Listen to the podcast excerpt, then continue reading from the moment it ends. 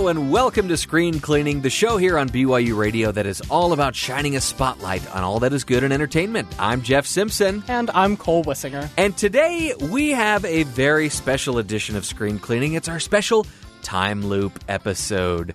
Now, this why... is about the closest we get to Groundhog Day on the right. calendar. And so, uh, you know, we're going to talk about the movie Groundhog Day, but never heard of it. Really, it's not even Groundhog Day that we're using as the springboard into this conversation that we're going to have today. Um, I actually watched a movie that we'll review here in a couple of weeks that was called, I hope I'm getting the title right, The Map of Tiny Perfect Things. That title has changed every time he's tried to explain it to me, but it's a time loop movie. Based on a book, and it's kind of like a teen romance time loop movie, which will be premiering on Amazon Prime. So again, we'll talk about that in a couple of, of weeks. But it got me thinking, you know, there are a lot of time loop movies out there. And it's interesting, Cole, because every time I see a trailer for, or I read a movie, or I read a description about one of these new time loop movies, I kind of roll my eyes. And then what happens is something really strange I, I you like it? I like them. Uh-huh. I like all of them, and I, I don't think I've seen a time loop movie that I haven't enjoyed yet. I want to make it clear that this was Jeff's idea. I love my my favorite thing that happens on this show is when I have this secret passion for for a specific, very specific little subgenre of things and I just like keep it in my back pocket and wait. And I don't want to push it because it's I don't want it to be all about me. And then Jeff will just, out of the blue, be like, hey, let's talk about Hallmark Christmas movies or let's talk about time loop movies. And I just get to have a whole episode where I talk about these things that I have watched since the day I was born. I love time loop movies. Have you ever had the thought that maybe you and I are in a time loop and that maybe you and I have had this conversation before? It's called deja vu. Interesting. I get it every Friday. You know, the re- part of the reason I bring that up is because that seems to be a trope in some of these movies where people uh, hear about somebody in a time loop and they thought, have we had this conversation before? Like, how many times have we done this already? You know? And that's certainly true of the most classic example of a time loop movie. Yeah, when you say let's time start with loop, the conventional ones. the cream of the crop, with Groundhog, Groundhog Day, Day, from 1993. Now, uh, before we dive right in, we do want to mention that we got some help producing today's episode uh, from our newest screen cleaning team member, Avery Otzbach, who is has taken over Mickey Randall's position and has done a bang up job of doing his research and helping us find out just how many time loop movies and TV shows there are. There are more than I thought there were, Cole. I I got to add a couple afterwards. I'm ready for this. Okay, so it starts with Groundhog Day. That's first on the list. Directed by Harold Ramis, you know, who did, uh, who wrote Ghostbusters, who wrote Stripes, Caddyshack, all those famous '80s movies that featured Bill Murray as well. And this is a movie that actually, unfortunately, was kind of it kind of represented the rift in their relationship, Bill Murray and Harold Ramis Thankfully, they did reconcile before Harold Ramis passed away. But as I understand it, Harold Ramis wanted it to be more funny. Bill Murray wanted it to be more philosophical. And we got both. And we got both. And really, you have this movie that really uh, springboards all these character actors' careers, right? Most notably Stephen Tobolowsky, who plays Go ahead and Ned. There's yep. Ryerson, Needle Nose Ned, Ned the Head. Come on, Phil, Case Western High. I even did the whistling belly button trick. Jeff and I have been doing screen cleaning for three, four Groundhog Days now, and I've gotten to hear that three or four Groundhog. I'm having deja vu now. It's all. I think we've done this before. Yeah, but okay, so if you haven't seen Groundhog Day, you're probably in a time loop and you just haven't seen it yet in that time loop. Taking place in scenic Punxsutawney, Pennsylvania. I think it's my proximity yeah. to that town growing up. I was 20 minutes away. I would go to the Groundhog Day celebration in the morning before, like, we would go there and then be tardy to school afterwards during high school once we got driver's license. I mean, we loved it. Groundhog Day is a real thing in central Pennsylvania. Pessimistic, uh, egotistical, and sarcastic meteorologist played by Bill Murray. And uh, he is covering this Groundhog Day festival yet again. and is not happy about it, and he's going to make everybody else around him just absolutely miserable. And wouldn't you know it, he wakes up. He was supposed to go home that evening, but there's this big snowstorm that he predicted would not occur, and goes home to his bed and breakfast, wakes up, and believe it or not, it's Groundhog Day again. And I that the alarm clock in this movie is so iconic to everybody and so iconic and important to me that I actually went out and I bought one on eBay and is now sitting in my man cave.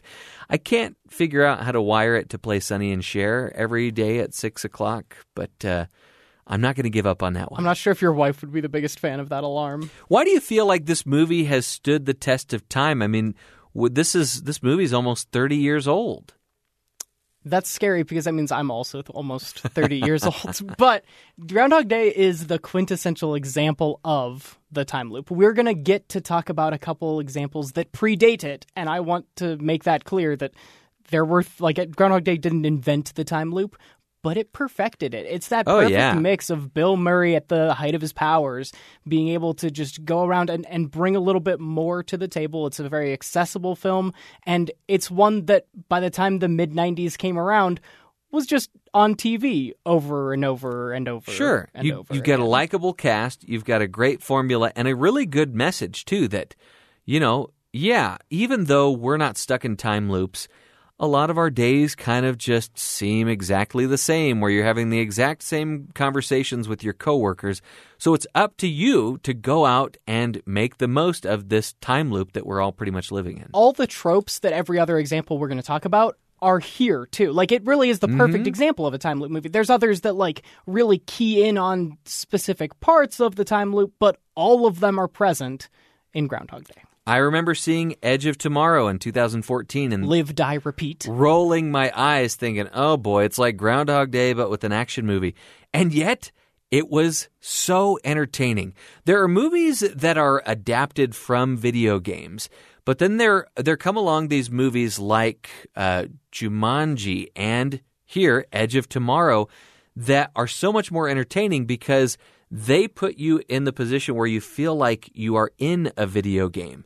And so Tom Cruise gets a little bit smarter, a little bit wiser. He figures out a little bit more every time to where he's able to get to that last that last level, that last big boss. baddie, right? Mm-hmm. And really, again, you've got this this really charming army guy who's really just kind of the poster child. He's just kind of a PR guy that for some reason they just decide they're going to go put him on the front lines of battle, and he dies very quickly. It's not my favorite version of Tom Cruise. I prefer the the like Top Gun or Mission Impossible Tom Cruise where he's cocky but he like knows what he's doing and he's the expert in his like even like Days of Thunder, right? He's just the best. Edge of Tomorrow, he just kind of comes in and he he his act like his jokes that he's telling whenever he's standing in front of the army general and they're telling him to go out into the field. He's a PR guy. Weird because he's a PR guy. But here's the like genius action hero. the Tom genius Cruise. of this movie is that he's playing against type. Yeah, he's got that charming light switch on, but he's usually the action hero, knows what he's doing in his element, and in here he is way out of his element. And this is his most actiony movie in his filmography. I love it. It's so entertaining, it's funny, and Emily Blunt is incredible in this movie as well. She proves that she is good at action, which you see again later on in movies like A Quiet Place and hopefully someday soon A Quiet Place too.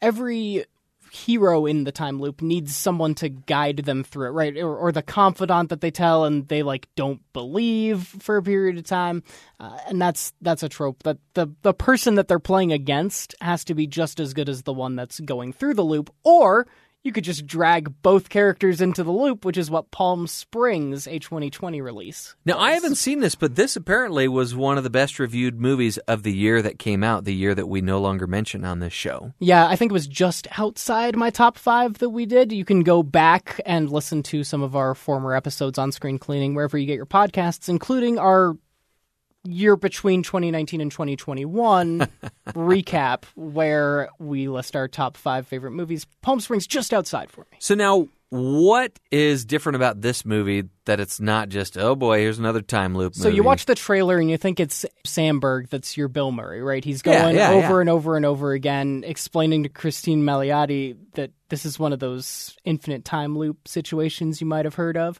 Did they mention Groundhog Day? They, Because in some of these other movies, Groundhog Day comes up. yeah, Groundhog Day. I'm not sure if they mention it specifically in this Okay. one, but they definitely do in other ones, and we'll, we'll get to that one too. But the the shtick of this one is that Andy Samberg's already halfway through. Like he's been in this loop for a while, and we're thrust in with Christine Milioti, and they get to like she gets to fight him for a little bit, and the conflict later arises in that he's been in this loop for so long that they've like he's been through things with her even that she doesn't remember because she's just now been introduced to it. Hmm, interesting. So you're So they adding have a trust second issues, person. and the, yeah, you add the second person into the loop, and there's actually a third person in the loop, J.K. Simmons.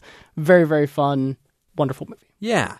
So it's interesting to see this next movie on the list because I've I guess I've never categorized it as a time loop movie because the main character for him it's a, sort of a time loop, but usually in these other movies there's there's some cosmic powers the universe is making it so that you can't do anything to get out of this time loop, In Palm right? Springs, they walk into a cave of mysteries, right? In Groundhog Day, it's just the universe telling Bill Murray to be better. Right.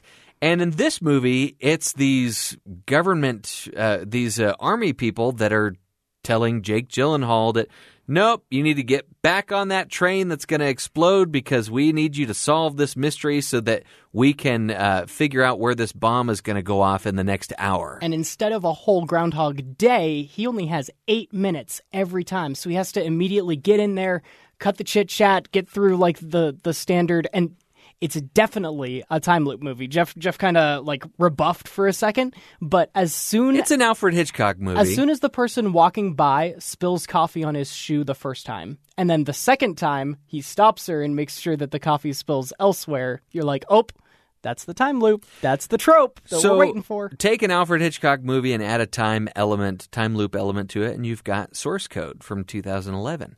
Very entertaining. Again, these time loop movies keep coming out, and you keep thinking, "Oh boy, nothing original." And yet, this one has a great twist on it because there actually is somebody that can uh, that can control this time loop. Unfortunately, that person is not Jake Gyllenhaal, and so he has to be the one that keeps the sacrificial lamb, if you will.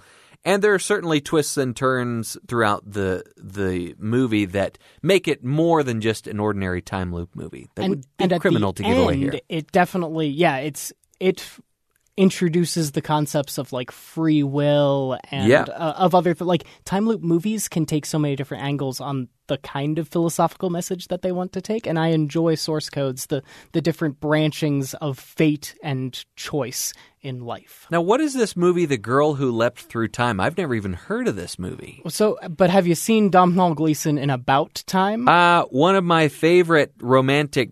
Eh, It's more of a dramedy than a comedy, but one of my favorite romantic movies. Sure. Similar-ish, where our main character, the girl who leapt through time, is a it's it's Japanese. It's an anime. Uh, is the version I've seen. It's a, it's a classic Japanese story that has a couple different adaptations. The most popular, the best, and the one that I've seen is the 2006 anime version.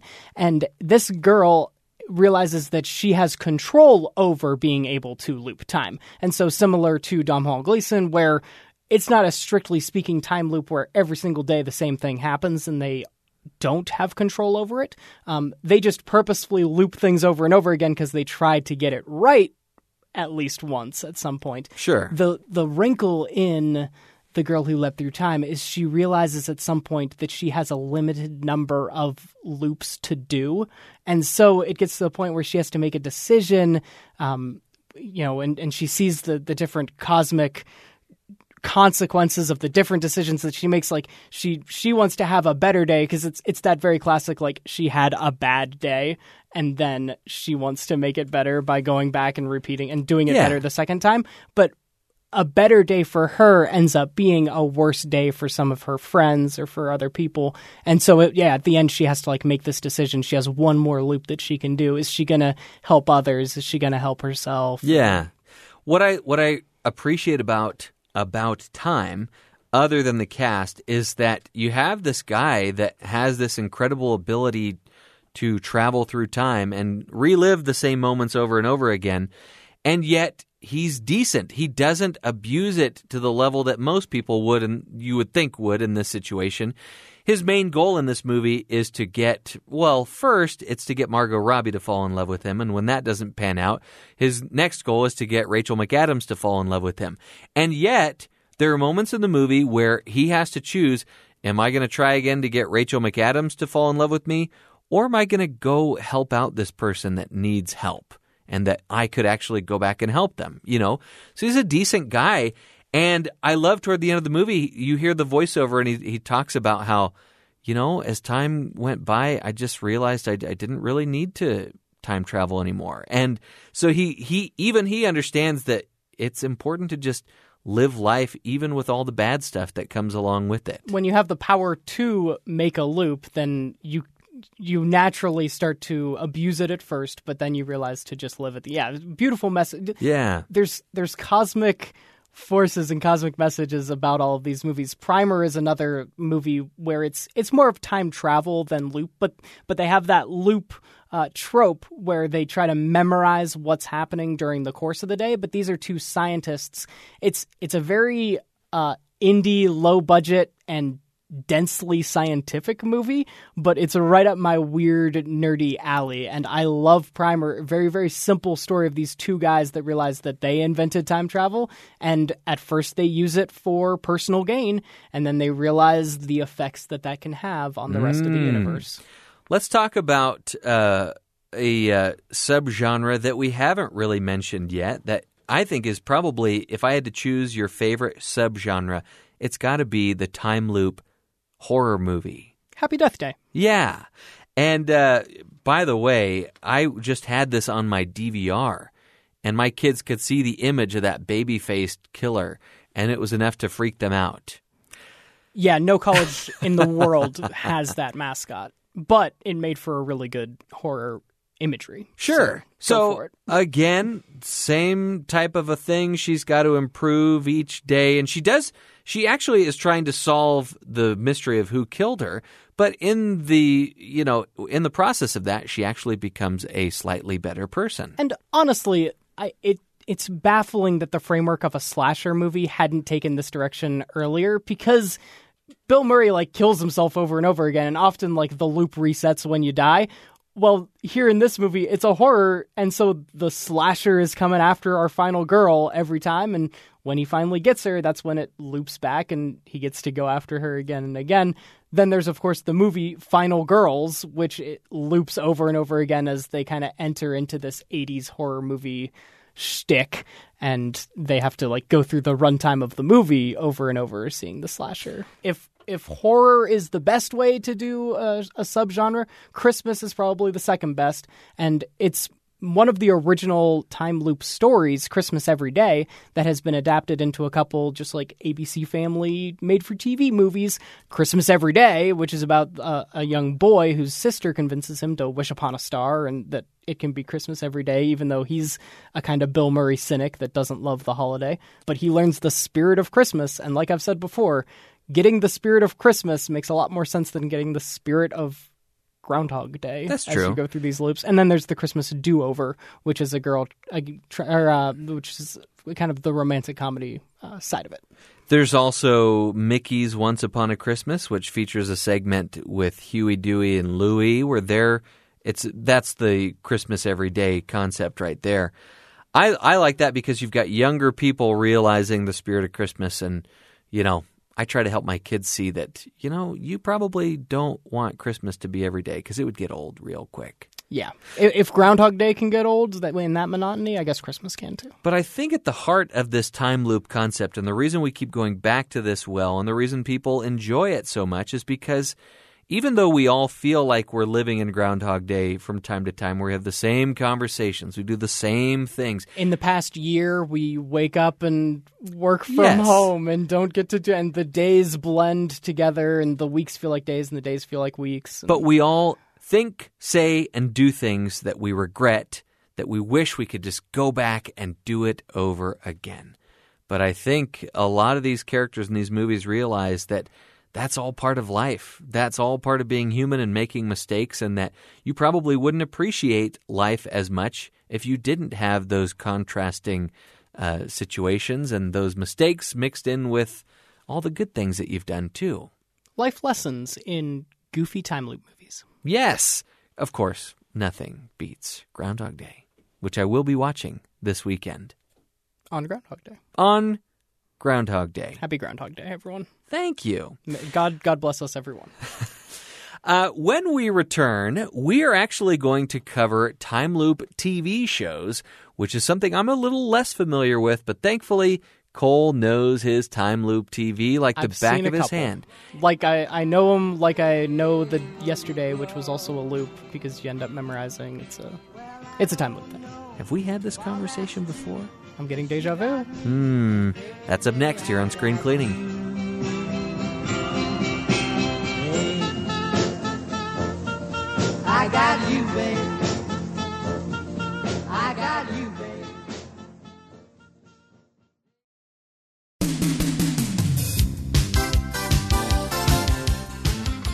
Hello and welcome to Screen Cleaning, the show on BYU Radio that is all about shining a big old spotlight on all that is good in entertainment. I'm Jeff Simpson, And I'm Cole Wissinger. and we are so excited to have this very special episode of Screen Very Cleaning. Very special, very unique. Never been done before. Never been done before. It's our special time loop episode. Uh, wait.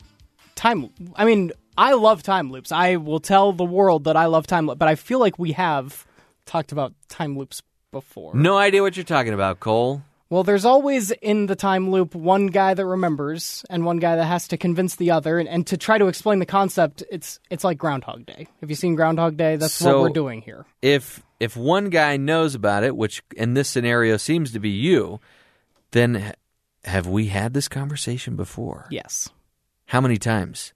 every Groundhog Day since I've known you.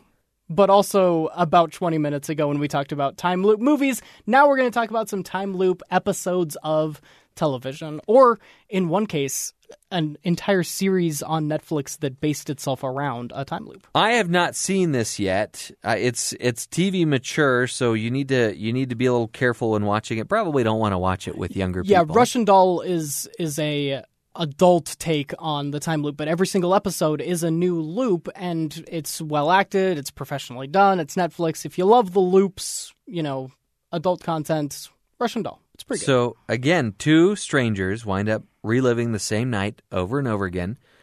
But maybe the spin here is that they're in New York City, and I guess you got two people that are that are living it together. So Yeah, I feel like it was a hundred time loops ago since I watched this because it came out on a Sunday and I just watched all eight episodes, I think it is, and I remember liking it, but I don't remember a lot else about it. was there a Russian in it? Well, no. How It's- about a doll? It's like the little Rashomon dolls is the idea, and it's different perspectives. Just keeps going and going and going and going. that's- a okay. Now, Cole, I know you've seen this episode of Star Trek: The Next Generation called "Cause and Effect. because I've and seen Effect." every episode of Star Trek: The Next Generation. It's a safe bet to make. But yeah, Cause and Effect aired, by the way, Jeffrey, the year before Groundhog Day came out. People What? give Groundhog Day credit for inventing the time loop, and it certainly popularized the time loop.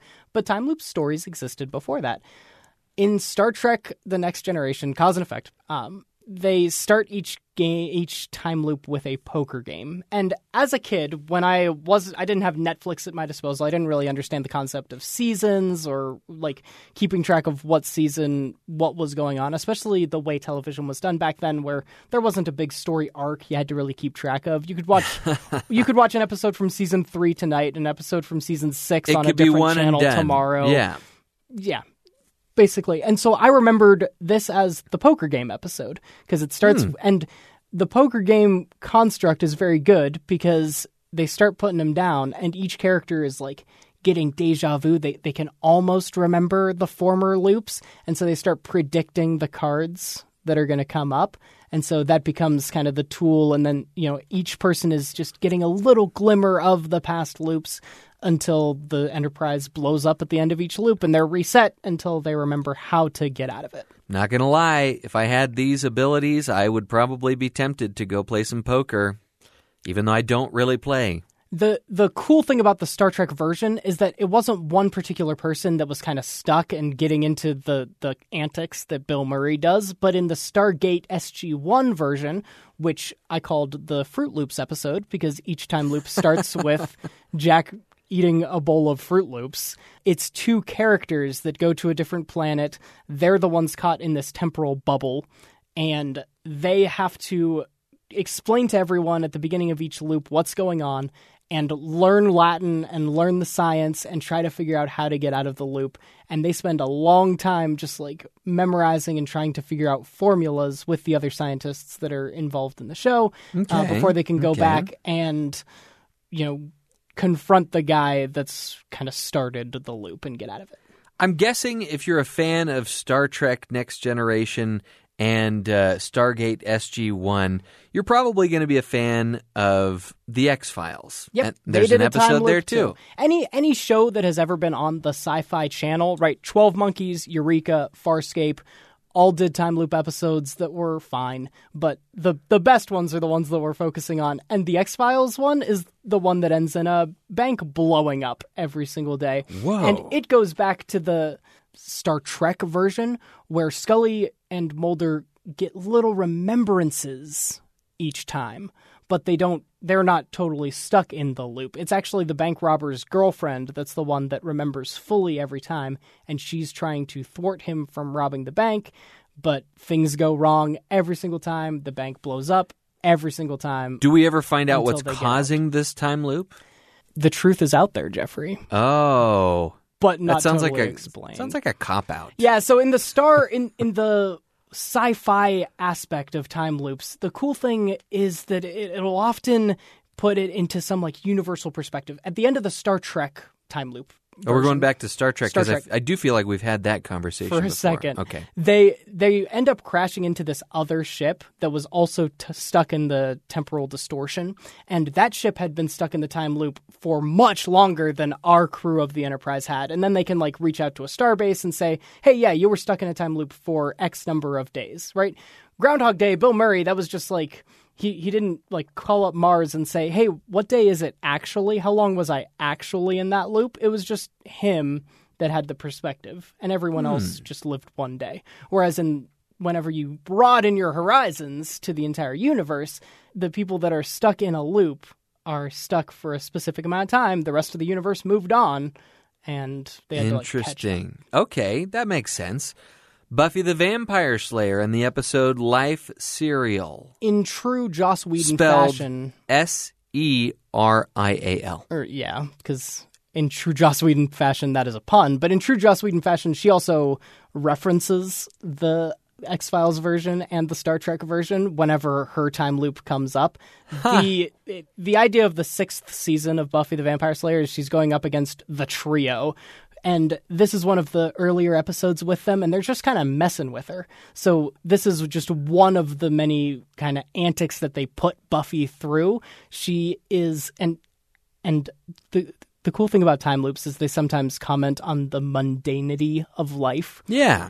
So the loop that Buffy is stuck in is she's working at a at a conven at a store, right, that sells mystical objects and horror objects, and it's just she has to satisfy a customer. the The confines of the time loop is she can't get out until the customer leaves satisfied. And so anyone that has worked retail in their life can relate to the dinging of the bell as someone walking in, starting the loop each time. Yeah. just as annoying as Sonny and Cher. Certainly, once once you've worked a retail Annoying. job Come on, Cole. but but that's kind of the confine, right? Her she didn't have to become a better person and come to some like grand conclusion. She, She just had, to be a better salesperson. yeah, get yeah. the customer out the door.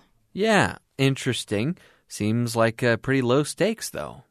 It certainly That's a pun. was Vampire stake. Yeah, so there's Huh? a stake through the heart in the Supernatural episode that does a time loop. I cannot tell you, Jeffrey, my joy when I come across a time loop in the wild. But you're going to tell me anyway. I'm going to try to explain it. I'm not sure if words will do justice to the feeling in my heart that I got when I was just watching through Supernatural for the first time.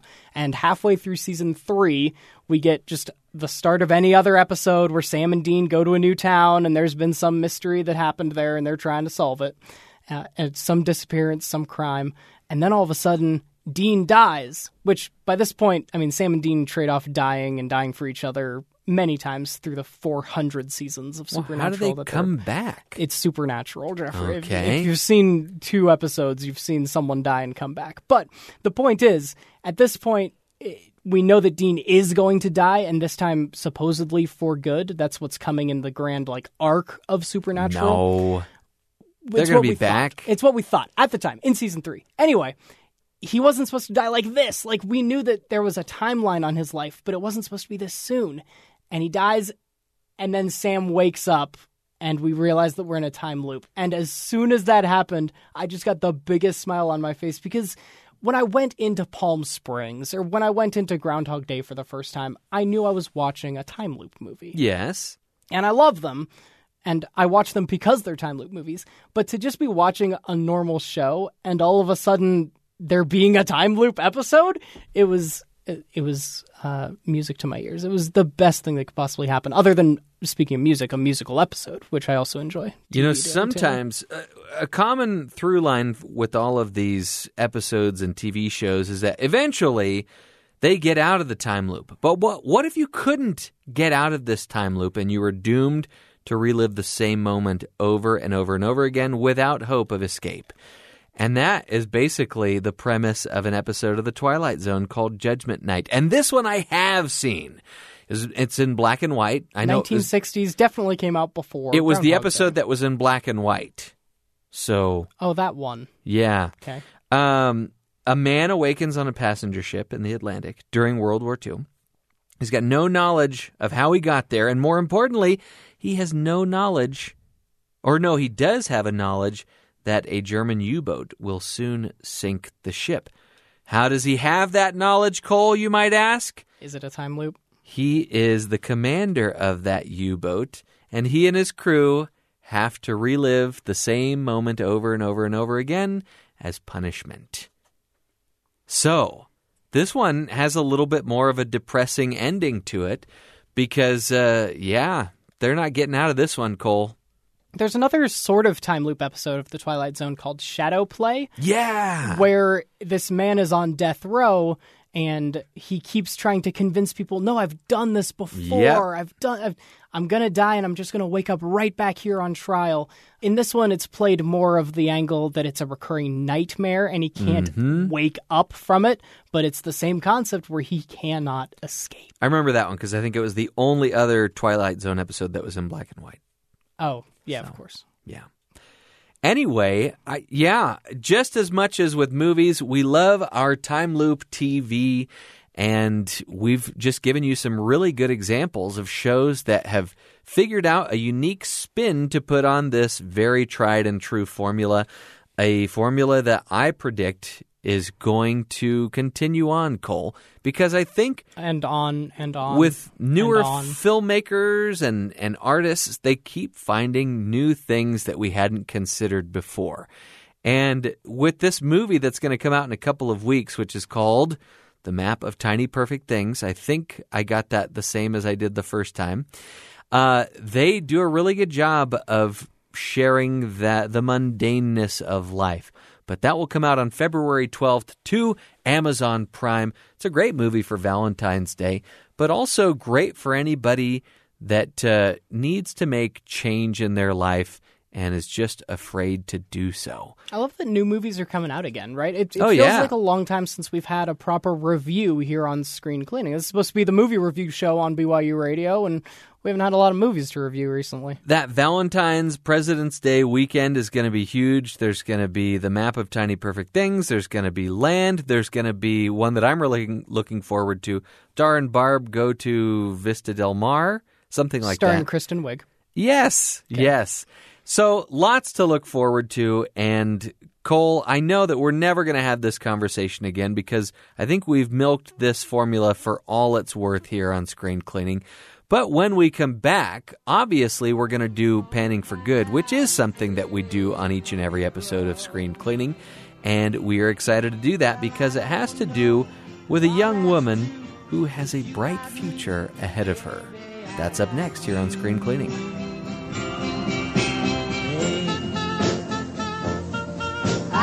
you, babe. I got you, babe.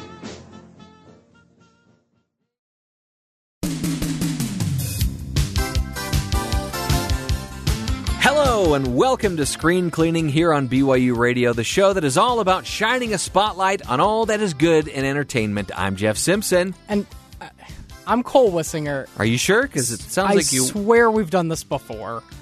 I have no. I yeah, we did it last week on last week's show. No, no, no, no. We do this much every mo- show. much more recently than that, Jeffrey. Are you sure that we aren't in some kind of time loop? Cole, this is our very special first ever, never been done before time loop episode here on Screen Cleaning. Oh, of course. So, I, I kind of want you to get off my back about it. This kind of reminds me of a Groundhog Day. You ever seen it? I have seen that movie many, many times, or maybe I've only seen it once. Ooh. Hmm. Interesting. So wait, you're telling me we've already talked about time loop movies? And Time Loop TV, so now we just have a couple of honorable mentions to get through. All right. I mean, I have no problem doing a 15 minute episode, Cole, if that's the way you want to go. In and out today. Let's All right. There's a cool, I mean, it's not a full time loop movie, but at the very end of Doctor Strange, because I'm not sure I can get through a full episode of screen cleaning without referencing the MCU in some way, hmm. Doctor Strange, i- instead of a big, like, sky beam battle against a hundred faceless mooks, Doctor Strange is just against one force, Dormammu. And he comes up and he says, Dormammu? Dormammu, I've come to bargain. And then hmm. He he sets himself in because Doctor Strange is a master of the mystical arts. He sets himself in a repeating time loop and he traps Dormammu in it as well. And it kind of broaches that subject of trapping someone in a time loop to keep them at bay, right? In in A Nightmare on Elm Street Part Four, the Dream Warrior or uh, Dream Master. Now, wait a minute. Let's not move on from Doctor Strange just yet, because I'm trying to wrap my head around this. I only saw it the one time. I thought, okay, they're just doing a lot of the same stuff that Inception was doing. Um, so doesn't Visually, not storytelling. doesn't he doesn't he loop the bad guy into the time loop in an effort to distract him? So he's like doing something else while they're in the time loop. Uh, his Something like assistant that? is trying to like fix things, but Yeah. Doctor Strange is sacrificing himself. He's basically committing to the time loop as much as Dormammu will to keep Dormammu And he- from destroying He the whole. world. dies like fifty times, doesn't he? Yeah, like Dormammu keeps killing Doctor Strange, Hmm. but each time he dies, the Okay. loop resets. Back to Freddy Krueger and Dream Warrior. Yeah, so uh, there's a point where Freddy's trying to just do what Freddy does and slash through teenagers, and he he's able to, in one of the characters' dreams, trap her in a time loop where she keeps coming around the same corner and going to chase down Freddy, and as soon as she comes through the door, she's back at the beginning again, and she has to drive with her boyfriend. That's and too much power for Freddy to have. I mean, it's, it's in the world of the dream. he's already do powerful enough. Giving him the uh, the time loop, that's just greedy, It, Freddy. it even kind of reminds me of like Percy Jackson.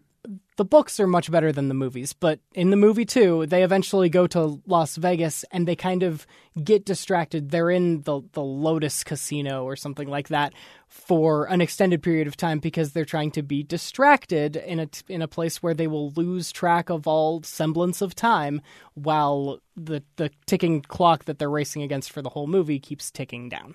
I remember the time loop element for the film Galaxy Quest, although in that movie, I'm pretty sure it's just like we get one chance to go back and do this again.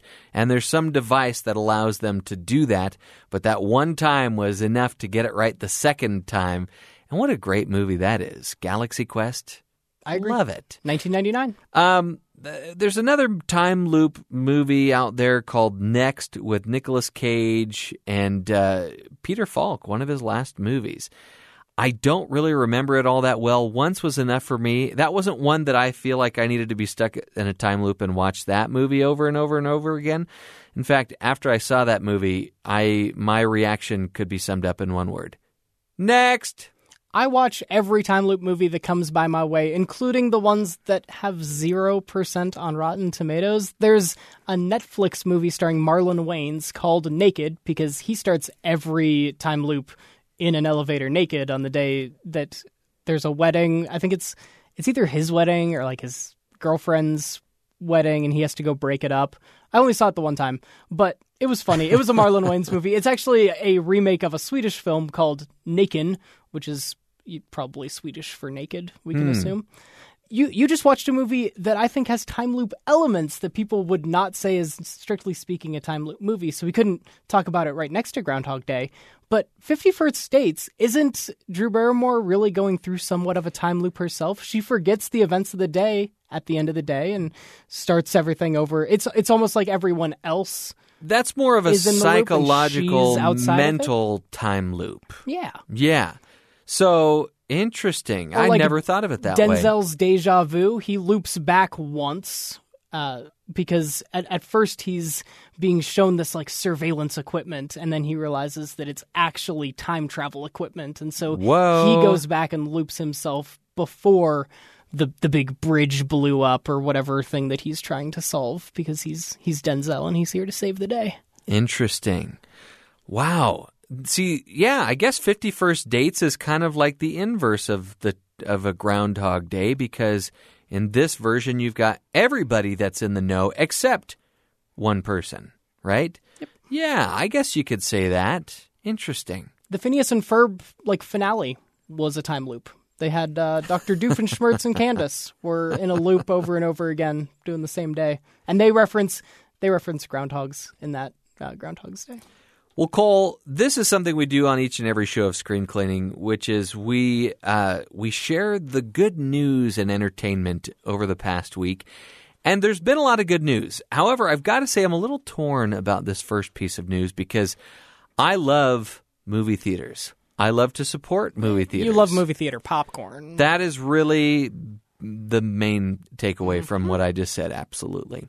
Um, however, there's been a deal that's been made uh, that Warner Brothers has made that people, mainly studio execs and movie makers, are not Christopher about. Nolan is never going to make a Warner Brothers movie again in his life. not happy that for the year 2021, every Warner Brothers movie that is slated and that hasn't been reshuffled, I just found out that the movie Elvis, uh, directed by Baz Luhrmann, is being reshuffled to 2022, is going to premiere simultaneously on HBO and HBO Max and in movie theaters. And the the next one we really have to look forward to, and the the trailer that we got this week, the extended, the full, the the real trailer that I would have loved to see on a bigger screen than my phone, is Godzilla versus Kong. Aha. And so these are movies that we can watch on HBO Max in 2021. And HBO Max is going to make it a little more tempting for you to uh, watch it at home versus watching it on the big screen.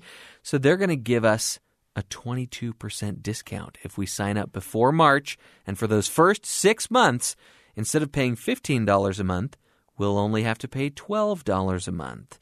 So if you take a look at the schedule in 2021. And if you want to see these movies at home instead of on the big screen, you'll know exactly when to sign up because if you sign up now between Mar- between now and March 1st, you'll get to see Tom and Jerry, Godzilla, you'll get to see the Justice League movie and um, Suicide Squad. If movie tickets in your area are 12.99 a pop, or if you have multiple people you want to invite it's over, a no-brainer. And there's at least a movie a month that you want to see from HBO. Go ahead. Other streaming news before March: Paramount Plus is trying to rebrand their division. It's it used to be CBS All Access, and now they're trying to bring the family together and do their own thing, streaming service with a plus after it, because that's what's cool now. Uh, if you sign up for that before its release in March, then you get fifty percent off for your first year. Really? And go ahead that and go ahead and ask me what the normal monthly price is. what's the I have normal month? no idea Okay. because it won't say on their website. Now, is this so? It's going to include all of the CBS All Access stuff, but it is all. Is it also going to take all of the Paramount movies that are currently streaming for free on Amazon Prime and yank them over to their streamer? Who knows? Because Warner Brothers movies that are out there have come and gone from HBO Max. So just hmm. because the movie is produced or the TV show was produced by a specific company, they still let it out to TV stations to play, to Amazon Prime to play. It's impossible to keep track. You can never rely on streaming, and you can rely on a bill every single month for the rest of your life. Well, I got the, just the opposite of a bill, Cole, because I guess I'm coming up for a uh, renewal of my Apple TV Plus subscription. But instead of a bill, I got an email from Apple TV Plus saying, "Surprise! You get us. You've already had us for free for a year. Here's another six months on us." Please watch our stuff. We're begging you. And I think I finally will. I think that was a that was a good enough move. I think I'll finally check out what this Apple TV Have Plus you watched is all about. Greyhound? I have not. It's so it was one of my top five, my personal top five movies of last year, available on Apple TV Plus. This is the time of the year when a lot of folks, critics, and whatnot will put out their official lists. The AFI does one too. The the AFI's hmm. official top ten of 2020.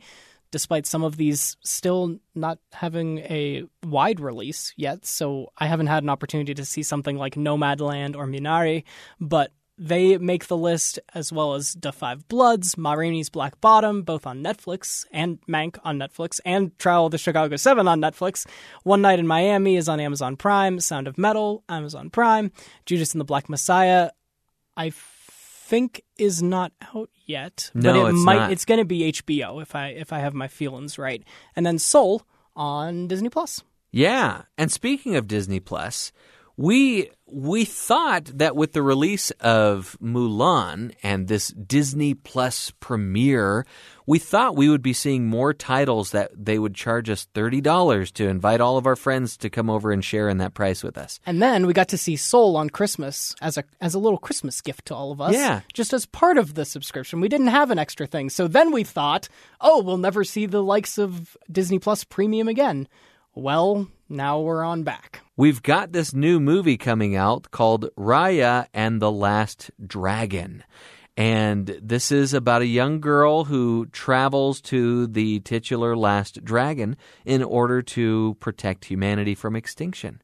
And it's got a great cast, too. It's got Kelly Marie Tran from The Last Jedi. It's got Awkwafina. We all know what Awkwafina's been in, right? Jumanji, The welcome to the next loved. level. Not welcome to the next level. Jumanji, the next level. Um, and so, yeah, I'm I'm curious to see if people are going to turn out for that one as they kind of did for Mulan. One that you don't have to pay anything extra for and is coming to Disney Plus near you.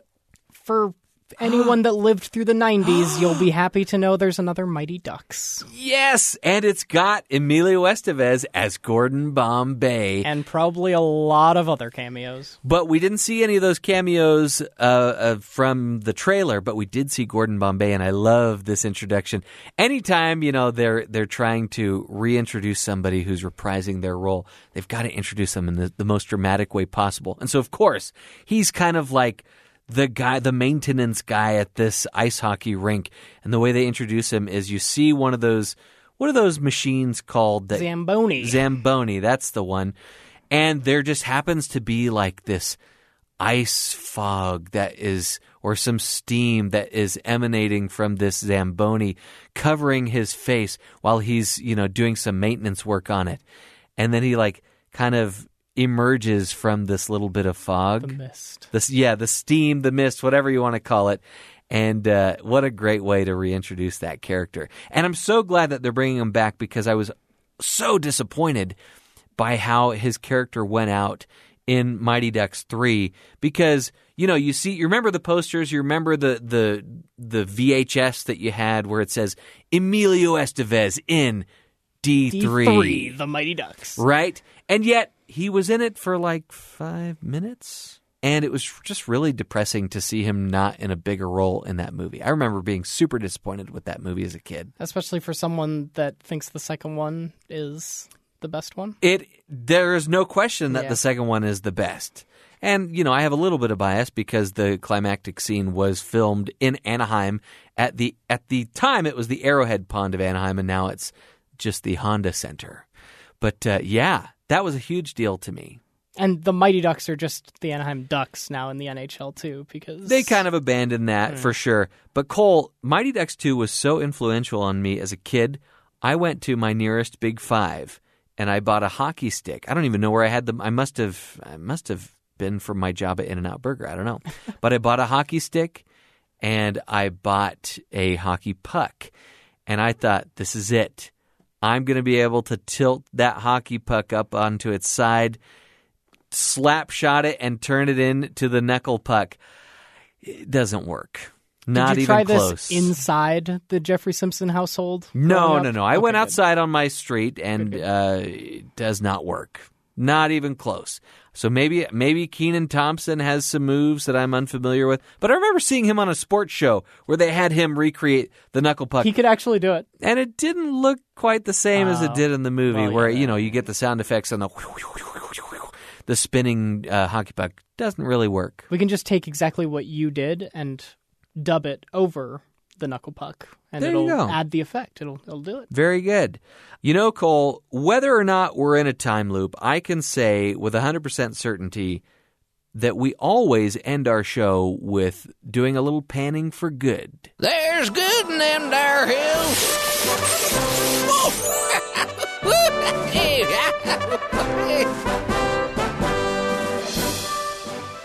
Whether or not you got to see the inauguration of Joe Biden when it was actually happening, um, you've at least probably heard about Amanda Gorman, who is the youngest poet laureate to have performed at a presidential inauguration. And if you haven't watched her performance yet, you really need to go check it out because she gave this really powerful poem that really, I think, for a lot of people was kind of the highlight of the inauguration.